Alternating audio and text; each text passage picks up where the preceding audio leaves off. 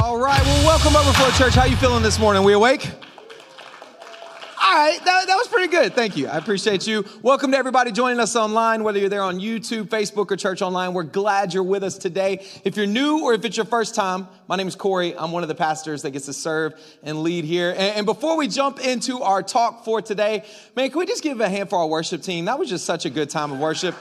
And Laurent, I don't know where, where you went. Oh, he's right back there. Man, I love the fact that, man, thank you so much for blessing us with your presence today, bro. We are praying for you guys over at Blue Roof. And I just love the, the symbolism in that. Just like one church, capital C, church, capital K, kingdom working together. So again, thank you for being here with us today. And we are in week two of our series called Under Construction, as you just saw. I love that like pre-teaching bumper video. It's kind of cheesy, but it gets me hyped up. I feel like I'm in like the sports locker room, ready to come out. I don't know. It's just for me. But anyway, so we are in week two, and today is demo day. Everybody say demo day on the count of three. One, two, three. Oh, nice. That was good. Some of you said it like you meant it, like you were really going to do it. Some of you are like, what does that mean? Today is demo day, and it's a series called Under Construction for two reasons. One, because as a spiritual family, as a church, we're always under construction, right? Like we're always building in our spiritual walks with God. And as the church goes, Jesus literally said he's the master architect. He will build his church. And so we're always under construction and we're talking about how we can dig into that a little bit more on the spiritual side of things. But physically, and like, actually, we're under construction. If it's your first time here, it does not normally look like this. Hey, we got rid of that brown carpet and now we have a brown board. Um, but it will get better. We are going to be painting, doing some floors. But today is demo day because we wanted to give you guys an opportunity to get your hands dirty, to get involved with what God is doing. I said it last week um, at, at this church at Overflow and at the other church I get to pastor down in Kingston, Jamaica, and in the Water's Edge Network. Somebody asked me on the way, way in, they were like, What is we? Um, and I was like, it's a word. No, we, um, WE stands for Water's Edge. That is the network, the family of churches that Overflow is a part of. And, and in Water's Edge, one of the things I teach is we never ask for help. We don't need help in the church of God. Jesus will build his church, and I'll just tell you straight up today we don't need your help and we don't need your money, but you have an opportunity to change lives for the rest of eternity in being part of a church. So when we put down floors, when we tear up the stage, when we pour coffee, none of that is stuff that, like, I don't like asking for volunteers at church because when people volunteer or like help out, it's like I'm doing the church a favor. You ain't doing nobody a favor, and neither am I. We get to be a part of the kingdom of God, we get to be a part of changing lives lives. And I just love it. Like, there's something cool when you put out the chairs, like the team that put out and cleaned the chairs. Do you know every chair in here has been prayed over? You know, every chair, like, because we believe in the spiritual realm, we believe that God moves. And so, as we put down the new floors, I challenge the team that's putting it out don't just stick it to the tile, pray over each slat that goes down. That the tears that are going to be shed on that in the years to come would lead to repenting hearts that love Jesus, lives change, marriages reconciled, people released from poverty. Like, that's what we get to be a part of. So, today, Today, right after this service, we'll take like a 10, 15 minute break, let you change if you need to change it to some work clothes, grab a cup of coffee. We're gonna meet right back in here and we're gonna get to work. And what I love about this too is like some people you're like, I love volunteering in kids ministry, and that's awesome. Some people like finance team all day. Some people like singing. But then there's some of us in the church that you're like, man, none of that fits me, right? Like, but we're like, hey, you want to swing a hammer at some stuff and destroy it? And you're like, sign me up. I love the church, right? So today's your day if you've been stressed out to get some stress relief at the least of it, all right? We got some sledgehammer. I thought about making a sermon example of just sledgehammer, just boom, but I didn't want to look like um, what Gallagher. Anybody old enough to remember that comedian? Hey, we had somebody remember it. That's great. Oh, y'all are like, how old are you? Old enough for that. So, right, me too. Um, but today we're going to be kind of bouncing all over the Bible. Um, talking about this concept uh, of demolition or rather deconstruction so if you have a bible um, we're going to be in 1 corinthians chapter 13 1 john chapter 4 john chapter 13 and matthew chapter 23 it's like old school bible drills you can bounce around with me today don't worry if that's a little too much or you don't have a bible or copy god's word it will be on the screen I said Bible drills. Some of you are like, what? Um, I grew up in the church, Southern Baptist. We had this thing called Bible. Anybody remember Bible drills or sword drills? Hey, I got like three or four of us in here today. Yes. And none of us are younger than the age of 30. Yeah, that shows, yeah, right? Bible drills is like back when you were a kid, they would give you this little blue King James Bible, at least where I was, and you would memorize, we had to memorize all the books of the Bible, we had to memorize certain passages, and then we would be tested and drilled on them. And they would be like, you know, John 3.16, and if you knew it, you had to step out, and then they would call it, and you'd go to like county and state, and that y'all like, he was a dork. But anyways, it got the word of God in my heart. I loved it, and so we're gonna do a little bit of Bible drills today. But, but the concept for today, and this idea of deconstruction, the whole reason we're doing some demolition, the whole reason we're, we're reconstructing some stuff is because we always want to like be leveling up as a church. We always want to be progressing. We talked about it two weeks ago in Romans chapter 12. It says that as Christ followers, we are to consistently and constantly be maturing in our faith. The Christianese word is sanctification right? Sanctification means to be looking more and more like Jesus every day. I don't know if you know this, but Jesus did not say, stay with me. Jesus said, follow me.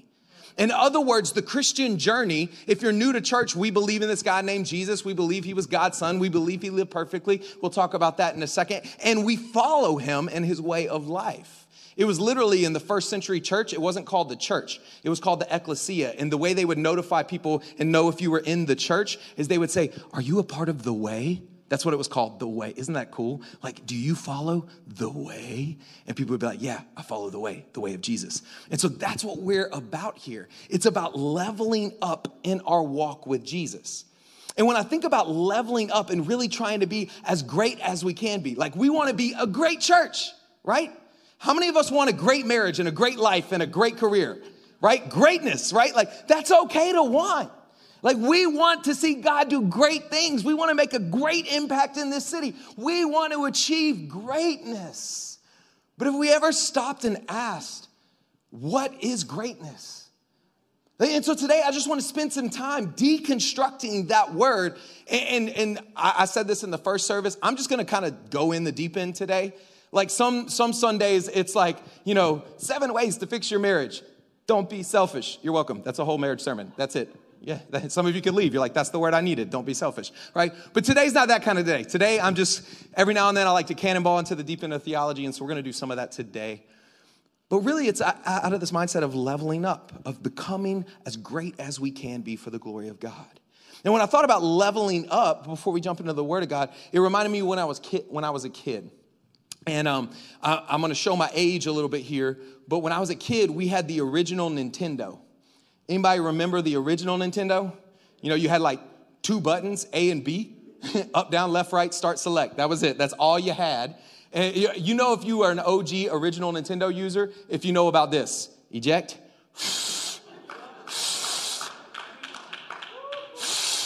right? It, it, it, for some reason that worked. I don't know why. And it's funny, we took that same principle into other areas of life. I remember I got CDs later, you know, and I'd be like, and it's like, that doesn't do anything. You're just scratching it up, wetting it. But anyways, so like I used to watch, I was really young when, when we got our first Nintendo, and I have an older sister named Brandy. She's five years older than me, and we got the game Mario.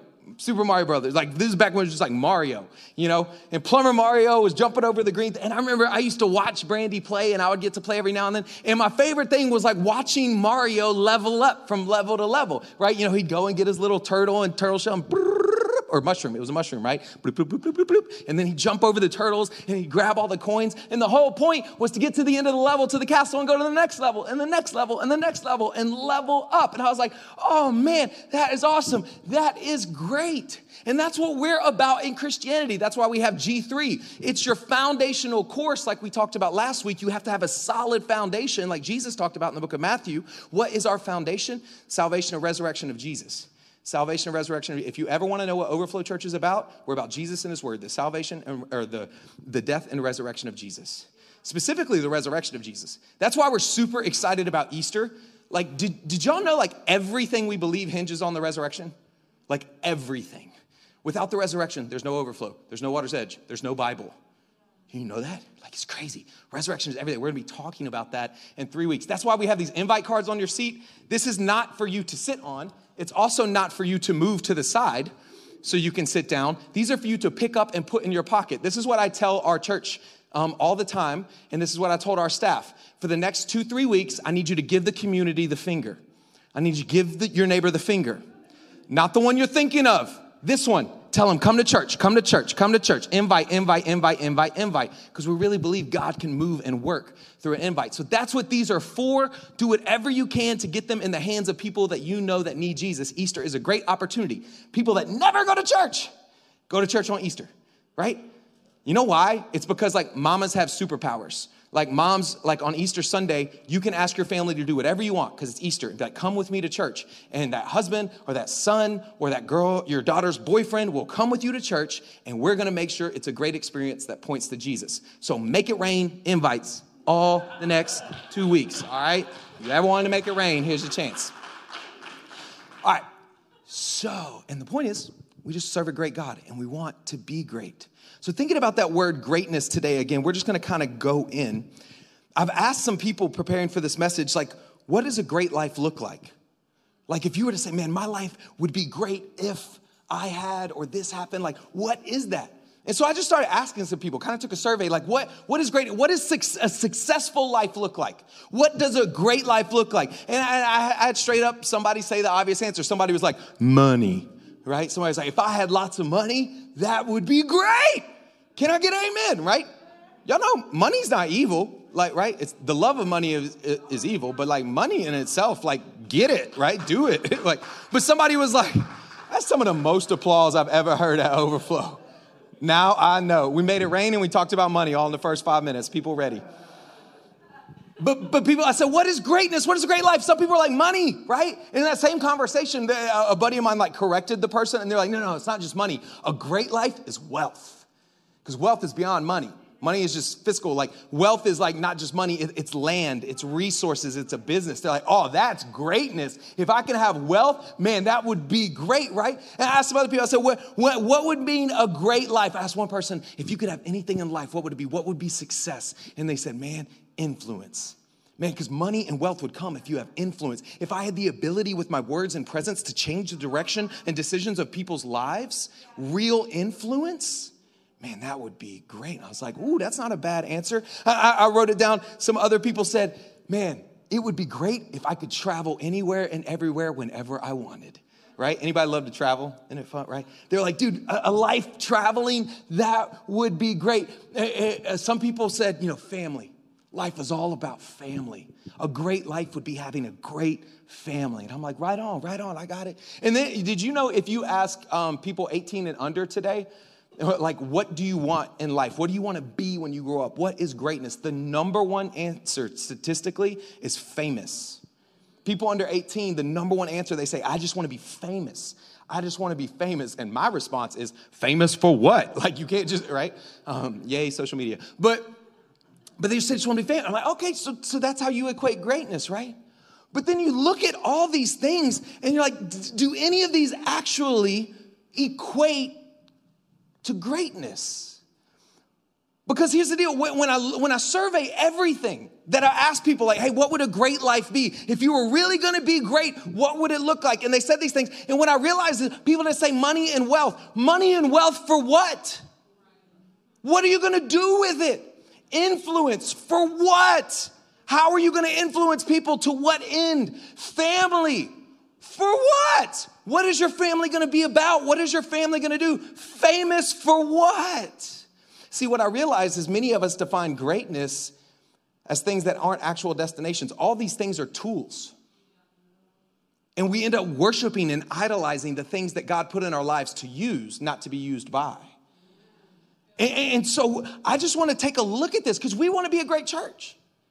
I want you to have a great life. I want to have a great life. But do we ever stop and ask, what does greatness actually look like? And so, like, again, we'll, we'll just kind of go deep today. If you're here today, it's probably because you woke up, maybe you saw the sunrise, time change, hello. Um, some of you are usually at the nine o'clock, but you didn't make it today. It's okay. Glad you're here. I'm glad you're here. I almost didn't make it. um, but like some of us woke up today and we're here today because we believe there's more to life than what we can see. In other words, like you believe this all didn't just happen by accident. Like the earth and the stars and you and your lungs and, and, and the animals in the tree, like you believe there's a purpose. In other words, you believe there is a creator. There is a God. And if you don't, I just want to let you know you're welcome to be here today. I'm really glad you're watching online or joining us today and just checking this out. But that is what we believe. We believe that this is not all an accident. We believe that there is a creator that had intention and created us. So, if we believe there is a creator and we are creation, you must go no further than your creator to find your purpose if you create something, the guy that made Nintendo, he made the Nintendo with the purpose of playing the video game, plugging it into a TV and playing it. If you took a Nintendo and you started tossing it back and forth and playing catch with it, the creator would go, That's not what it's for. And so, to find our purpose, to find what real greatness is, because real greatness is fulfilling your purpose. When you fully step into your purpose, when you fulfill your purpose, that's when you are truly great. And so, what is our purpose? Well, let's go to the Creator. And the Old Testament, if you've ever opened a Bible, the first two thirds of it is called the Old Testament or the Old Covenant. It used to be known as the Law and the Prophets. The whole Old Testament, that's six to 8,000 years of humanity, writing down their revelation and their experience with God. They had no question that there was a creator. They had no question that there was a God. And the entire, spoiler alert if you've never read it, the entire Old Testament is just a road sign pointing towards Jesus. You read Genesis to Malachi, and it is all telling you story after story after story that points to the coming Messiah. Because humanity was created with a perfect purpose in utter greatness. Adam and Eve, you can read it in the book of Genesis. Awesome story. It was great. But then what happened? We screwed up. We messed up. We fell into sin. And ever since then, we have been looking for the perfect one. We have been looking for what fulfillment of our purpose, for what true greatness looked like. And that was coming in the Messiah. And God loves us so much that He wants us to live great lives, that He wants us to our purpose, fulfill our purposes. And so He sent what the Bible calls the second Adam Adam was perfect and then he fell. And since then, we have been fallen. And so God said, Let me show you what the intended purpose looked like. Let me show you what real life looks like. And so he sent the second Adam, otherwise known as the Messiah, otherwise known as today, we call him Jesus. His real name was Yeshua, by the way, which the more accurate translation in English is Joshua. Um, it's always funny when we sing and we're like, There's power in the name of Jesus. I always want to be like, That wasn't his name. Um, but it's that's semantics. It's symbolic. He, we do call him Jesus. And so Jesus came and God showed us in Jesus what greatness looks like, what it looks like to fulfill our purpose. I don't know if you know this, but Jesus said some crazy stuff. Like when he started opening his mouth and talking, like stuff that nobody had ever said before came out of his mouth. You know what I mean? Like when somebody hits you, turn the other cheek. That had never been said before. Changed the world. Like the entire civil rights movement was based on that passage. Martin Luther King went right back to that. Like it's just amazing. Like he said, you know, Jesus was one of the first people to say, um, "Women aren't property."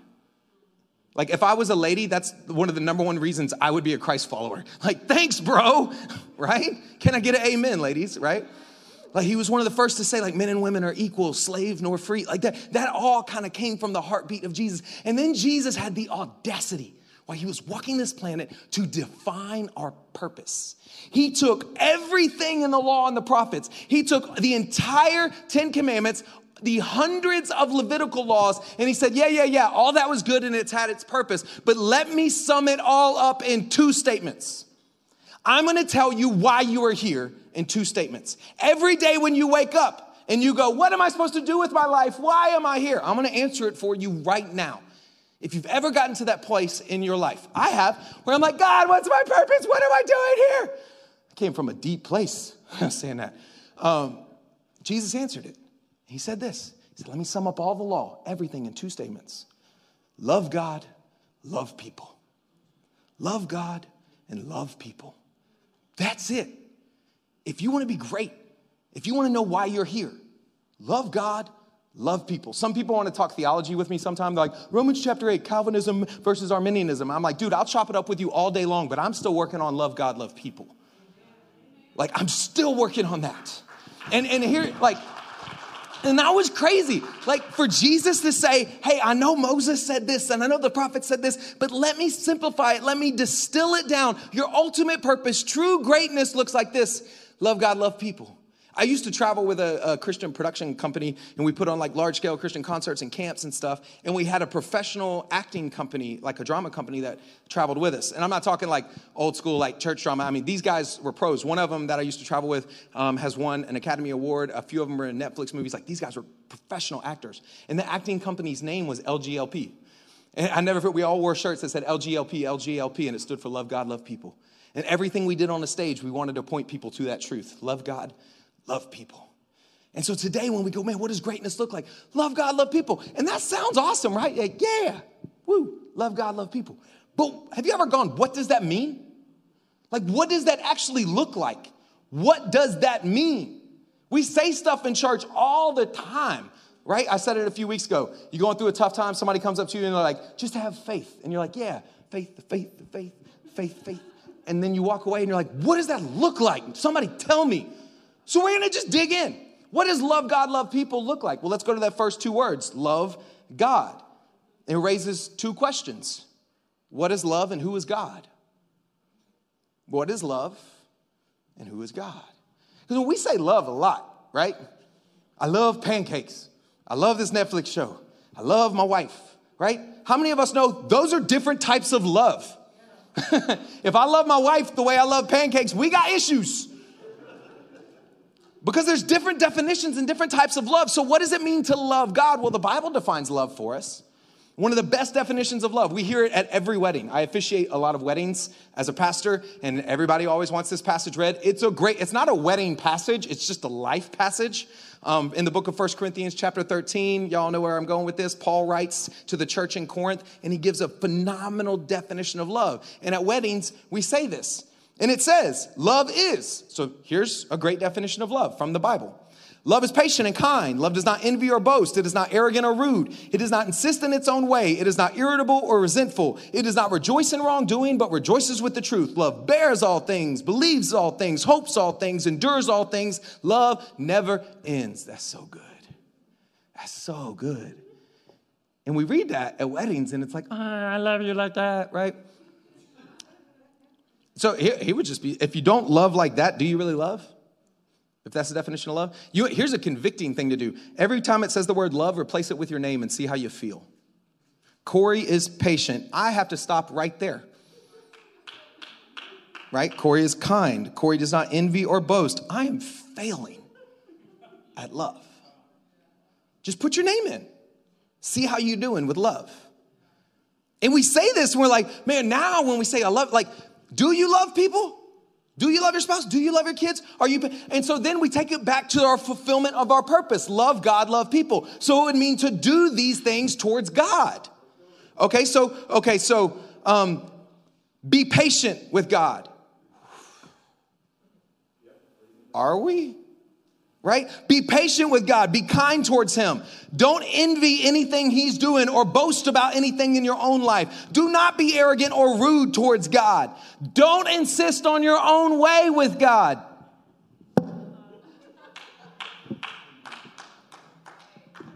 That's convicting to me.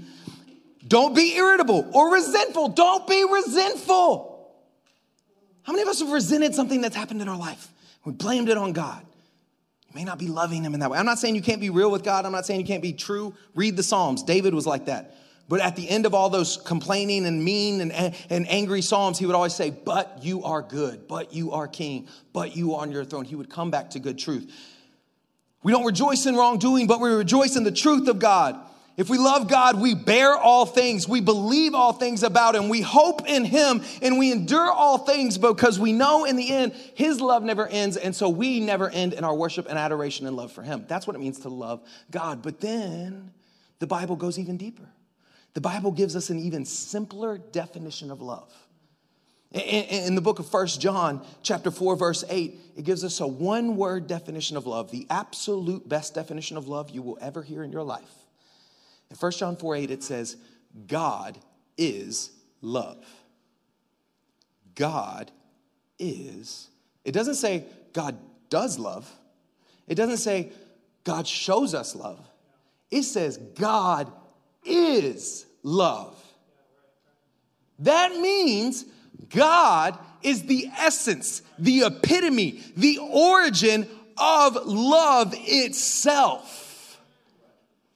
So then take it back to our purpose statement. If we want to live great lives, if we want to fulfill our purpose, then we love God, love people. Well, God is love. So if God is love, how do you love love? If He's the essence of love, how can you ever even, like, how does that work? You know what I mean? Like, I thought about it this way like, think of the sun, like S U N. How can I be the sun to the sun? I am not a sphere of fusion and heat and light. I, I, that is not who I am. I, there's nothing in that that is me. The only way I can be the sun to the sun is to reflect it back at it. Is to hold up a mirror and go, I am not that at all. That is all you. You are the origin of it. I am not a star. You are. And so I will just reflect you to the best of my ability. That is how we love God. In our essence, we are not love, but He is. So, the best way to love God, to fulfill half of your purpose, to be great, is to reflect Him back at Him. This is so deep, guys. That's why in the book of Genesis, chapter 1, when God created Adam, it said man was made in the image of God. We were always meant to be image bearers of God, to just reflect love. And then Jesus says, the second is like the first. In other words, the second half of the equation is equal to the first half. Love God, reflect love back at love, be these things towards God, do all. That's why we worship. That's we're just trying to wrap up in God's love. Just trying to, that's why we read the Bible, because we want to know more about love itself, right? But then it says, your full purpose, real greatness, is to love God and love people. And we're like, but people are difficult, right? Jesus, that, that's some applause right there. We're like, yes, they are. You preaching truth, right? Because we are, we are, we, we are difficult, right? But, but here's the he, Jesus actually took it a step further and he said, the way you treat people, not, not the people you like, the way you treat all people is the way you treat God. Some of us just need to go apologize this afternoon, right? We just need to pick up the phone. I'm sorry. I didn't mean what I said last night. I shouldn't have texted that. I love you, right? Like some Jesus said, our, our purpose, greatness, love God, love people. Okay? So, how do you love people?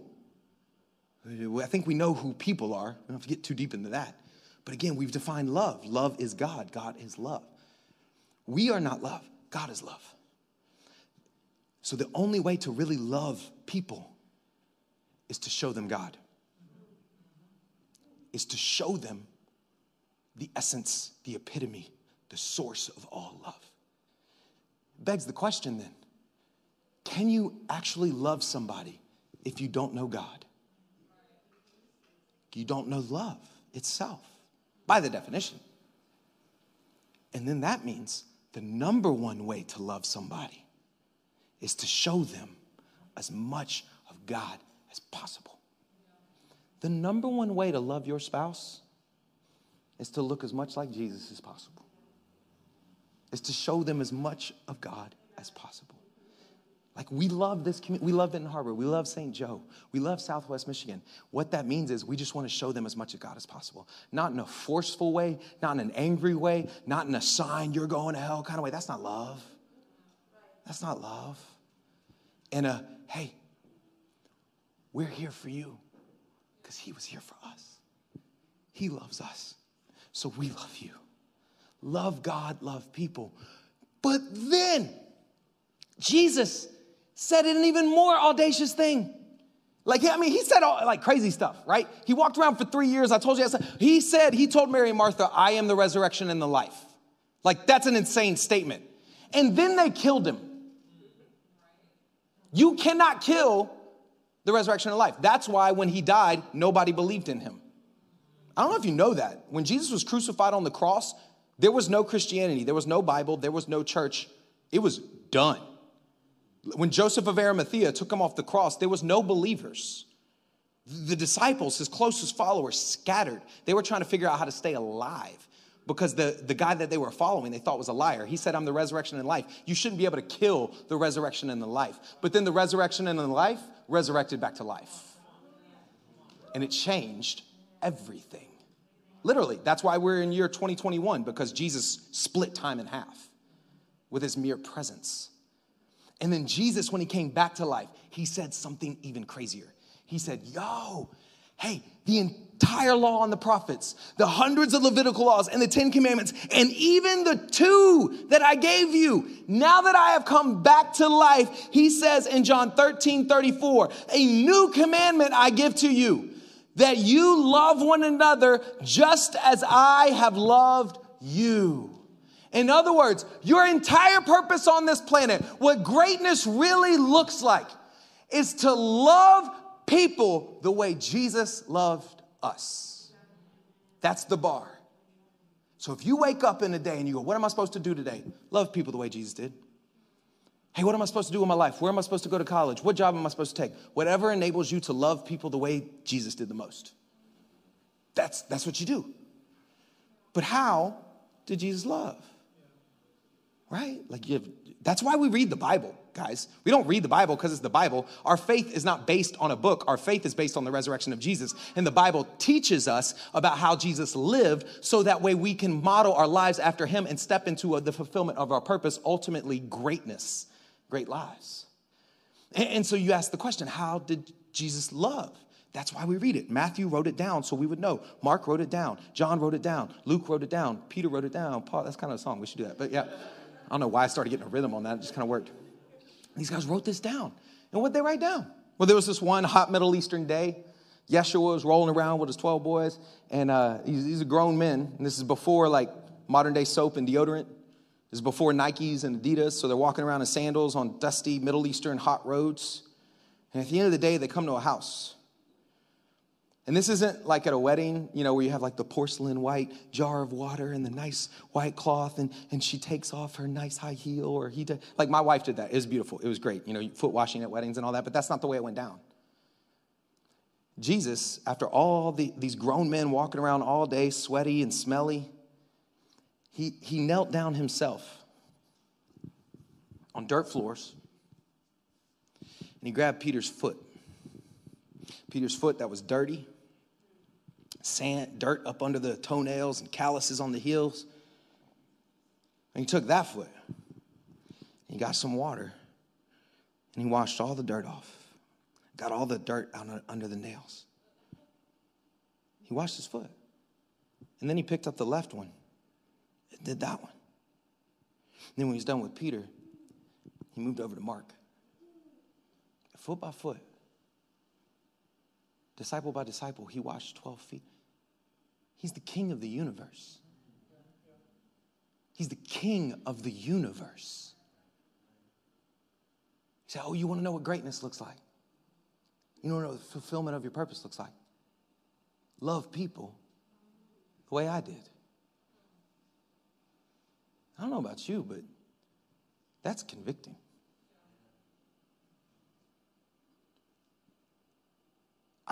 like I've washed people's feet and foot, but like, t- and he did that.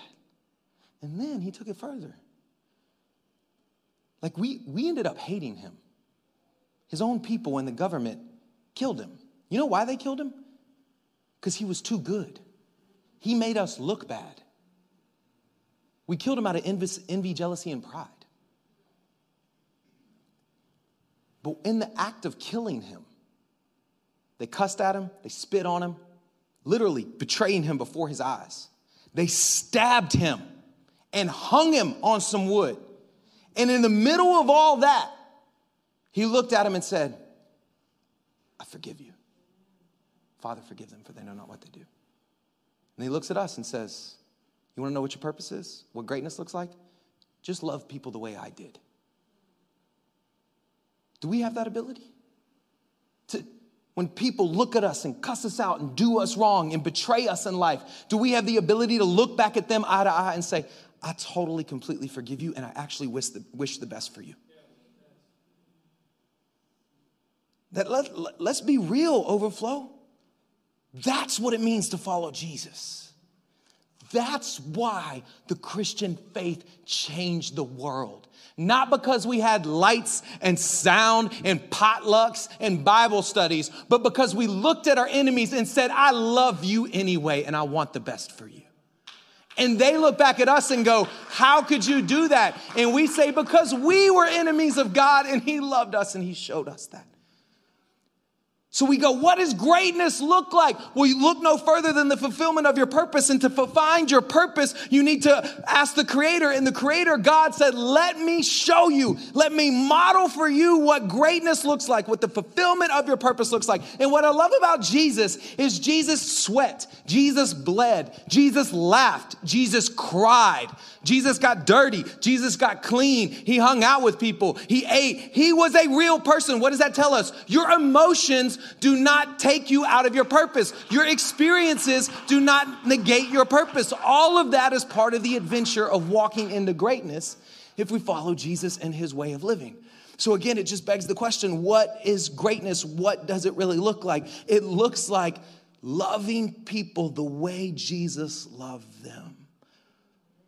And Jesus said one more thing in Matthew chapter 23, verse 11. He defined greatness for us. You want to live a great life? Jesus said, the greatest, the greatest person in Benton Harbor, the greatest person in Michigan, the greatest person in the United States of America, the greatest person in the world, the greatest person among you will be your servant. Every day, every day, if we want to be great, look no further than your next opportunity to serve your fellow human. That is what loving like Jesus looks like. Who should you marry? Whoever enables you to serve more people. What job should you take? Whatever job enables you to serve the most amount of people possible. Now, here's the deal go back to what most people qualify as greatness money, wealth, fame, influence, family. All those things are great. Get as much, make as much money as you can to serve as many people as you can. Get as much influence as you can to serve as many people as you can. And when we fully step into that lifestyle, when overflow is just about serving as best we can, that's when we step into greatness. That's when we feel fulfillment. It's like this. Guys, you can come on back up, band. You can we're going to finish this out with one more song. But I thought of it this way. Like I'm all about a good vacation. Anybody like a good vacation, right? So let's say, just hypothetically, you save up for a few months and you buy yourself a seven day European cruise, right? Like, not right now, COVID, but like pre COVID or post COVID, right? You know, like when it, when it would be good. And you go on that cruise, right? And it's amazing. You go on the cruise, you see amazing sights, you eat and drink all you want to eat and drink, you hear the concerts, you have a great vacation. That's awesome for it. Now imagine it a different way. Imagine you save up a little bit longer. You go on the same cruise, but you save up a little bit more and you find a family that could never afford that cruise and you bless them with it too. Then they go on the cruise, and while they're on the cruise and you're there, you just find little ways to bless them every day. And we'll pay for this excursion. They don't even know it. And we'll get them this gift. They don't even know it. You come back off that vacation. Which one is a better trip? Which one is a better vacation? The one that was all about you or the one where you serve someone? We all know the answer. It's always better when we're helping people. I have heard, I have never heard anybody say their life was changed on a vacation, but I have heard people say their life was changed on a mission trip. Now, both, both cost money, both cost money, both involve travel, but one is all about our pleasure and the other is about serving people. It's as if Jesus knew what he was talking about. Surprise. The creator of all things in purpose actually knew what he was talking about. And again, I'm not anti vacation. Lord knows, God, I would love one. like Sabbath, rest. That's not that, that's not the point of the sermon. Don't walk out of here and be like, I can't take another vacation without bringing a family and I'm never going to be. Point is, if we want to be great, if we want to lead great lives, if we want to love God, love people, if we want to love people like Jesus, look no further than your next opportunity to serve. Takes me back to Mario. Some of you are like, really? You're about to end this message with Mario Brothers. Roll with me. I used to love watching my sister play Mario, right? Mario would hit the mushroom, bloop, bloop, bloop. He'd jump over the turtles. He'd gather all the coins and resources he could. He would battle evil Bowser. And I used to think the whole point was to level up and level up and level up. And the further the levels you got, the greater it got. And I thought the whole point, the great part of the game, was that you go from level to level and place to place. And that's great. And then I realized that's not the point of the game. The entire point of Mario was to save the princess. The whole point of leveling up, the whole point of avoiding and jump and getting through obstacles, the whole point of gathering the coins and resources was just to serve someone. There's some good theology in Mario. Church, may we be that way.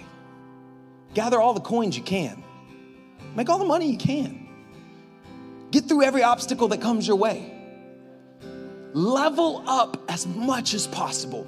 Grow in your walk with God and in faith. Know the Bible, grow the church, step into leadership, like do all of that. But as we level up, remember it actually means we kneel down. It actually just means that we, every level is just another another scale of our eyes reminding us that that you're a reflection of God. And you're a reflection of God and you're a reflection of God. And He has loved me so well. How could I not just love you and serve you? And so, like that, that's why we're doing the construction, that's why we're doing the demo. It's just so that we can serve. Serve the community better, serve each other better, and ultimately serve and love God better. So, in light of that, let's pray. Father, thank you. Thanks for showing us what real purpose looks like, what real greatness looks like. Jesus, if anyone deserved to be on a throne, it's you.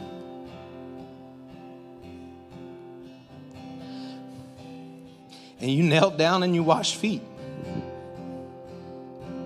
And when you were bleeding, you forgave us. And even when you came back and conquered, Jesus, instead of punishing us, you just pointed to greatness and forgiveness and true fulfillment. Father, I just pray that we would be that kind of church. God, I pray that we would be the kind of church that looks to serve, to serve each other, to serve this community. God, and for all of us listening today, Lord, I pray that there would be a level of conviction, but I pray, God, that there would be a level of encouragement. Because, like you said in your word, God, sometimes it seems impossible, it feels so hard. Will you remind us in the Matthew 28 that you are always with us? God, we just acknowledge the only way we can do it is in and through you. So today, Jesus, we just pray as we finish out this time together that you would pour out your love some more on us, God, and that we would reflect that to you and those around us. And even, God, I just pray as we're demolishing this stage, as we're doing, you know, tearing up floors and stuff, God, that you would just allow us to grow in serving and love that every opportunity would be a chance to look more like you and step more and more into our purpose and greatness. And Father, we just acknowledge that we can do it all because you are with us.